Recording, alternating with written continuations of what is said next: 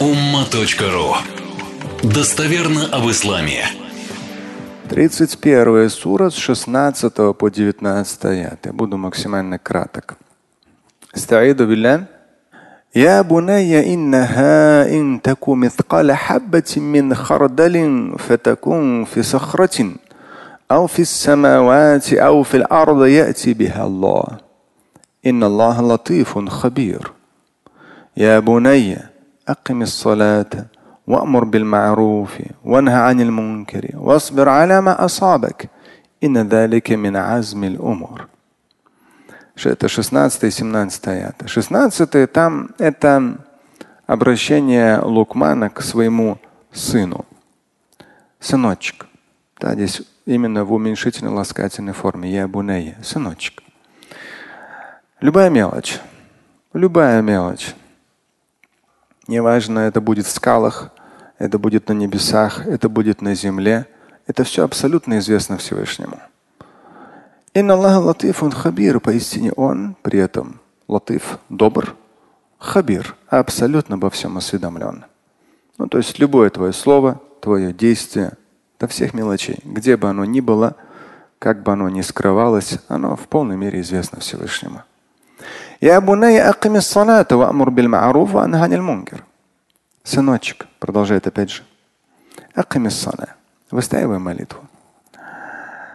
Даже у каждого из нас, ну, большинства из нас есть дети, да. И вот это вот даже состояние, это общение с ребенком, да, донесение до него информации. Сыночек, акамисаля. Здесь может быть и дочь, доченька, и сын.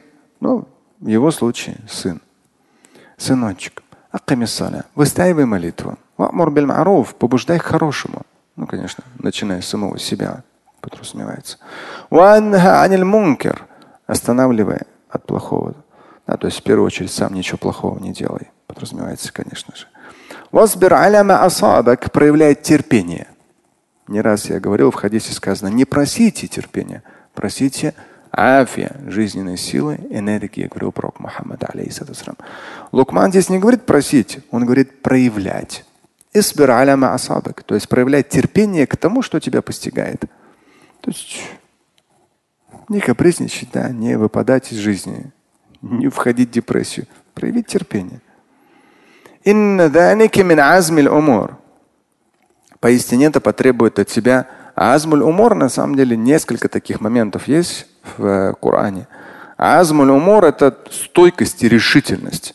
То есть это то, что от тебя потребует стойкости и решительности. То, что мы сегодня говорили про капризы, про желания, гава, да, легкомыслие человеческое – а то, чтобы даже в очень серьезных, сложных ситуациях проявить терпение, это требует от человека стойкости, решительности. Отец сразу предупреждает сына. То есть, опять же, дает ему навыки жизни, не старается его от всего защитить, как порой некоторые делают. Нет, нужно давать возможность, наоборот, понять жизнь и действовать, двигаться.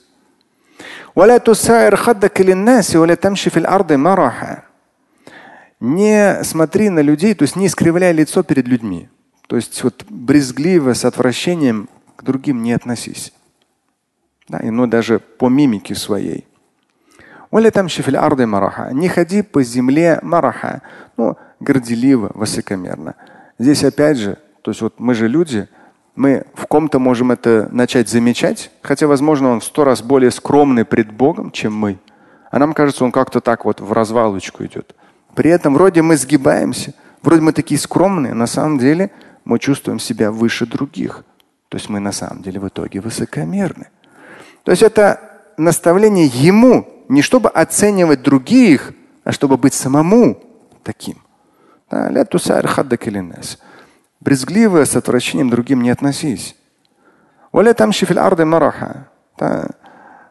Мараха, кичливо, по земле не ходи.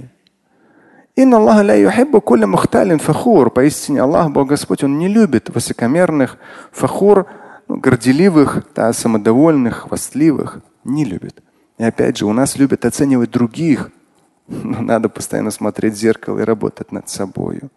Здесь он говорит ему, ты не будь таким. Работай над собой.